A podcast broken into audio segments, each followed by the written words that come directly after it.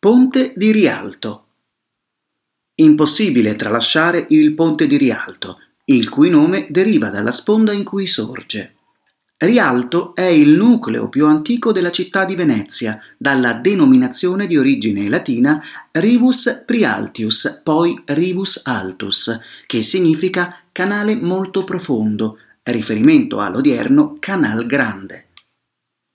Nel corso della storia ebbe diverse versioni in legno, tutte danneggiate o addirittura crollate a causa del peso della gente. L'ultimo attraversamento ligneo fu realizzato nel 1444 con una struttura a ponte levatoio abbellita da negozi. Ciò nonostante, il popolo veneziano continuava a reclamare un ponte più solido. Il progetto di rialto in pietra venne così affidato all'architetto da Ponte, che portò a termine il cantiere solo nel 1591.